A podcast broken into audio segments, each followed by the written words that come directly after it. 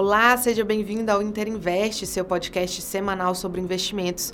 Eu sou a Emanuela Xavier, do time de produtos da Interasset, e esse é o podcast Comentário de Gestão referente ao mês de agosto.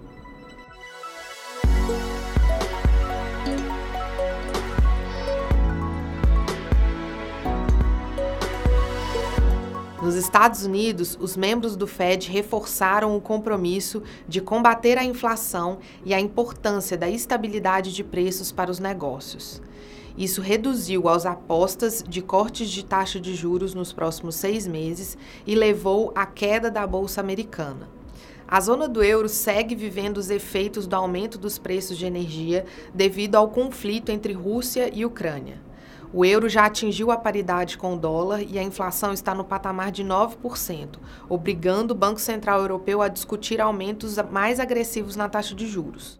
A China vive uma crise de confiança quanto à capacidade de reequilibrar o mercado imobiliário e de retomar o crescimento econômico, dada a estratégia de combate ao Covid.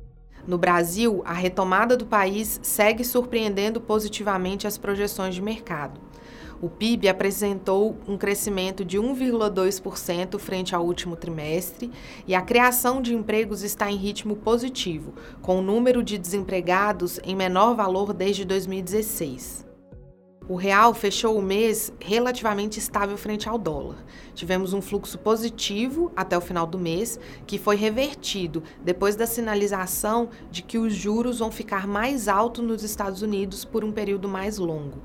A moeda americana vem se valorizando frente às principais divisas do mundo, especialmente o euro, iene e a libra. Os juros caíram, muito impulsionados pela queda da inflação implícita.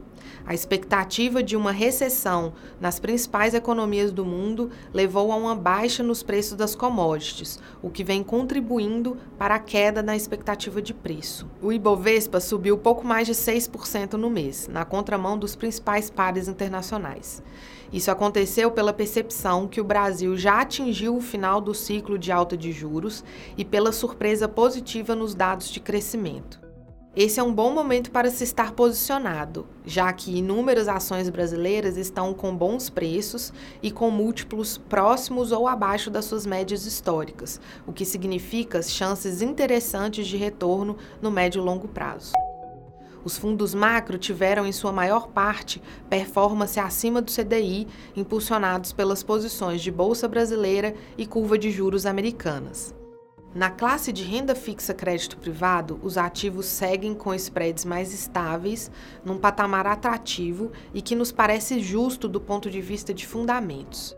Aqueles atrelados à inflação sofreram novamente com o carrego negativo do IPCA do mês, o que já era esperado e reflete questões pontuais relacionadas principalmente à redução da tributação de energia elétrica e telecom, que foram aprovadas no Congresso em junho, e por um alívio nos preços internacionais do petróleo.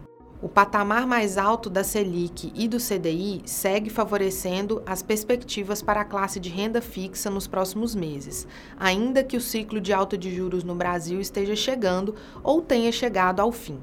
Com o cenário inflacionário do país, os juros devem se manter assim, sem previsão de queda abrupta no curto prazo. Acesse o nosso site para os comentários detalhados de cada fundo, materiais e outras informações, interasset.com.br. Até a próxima!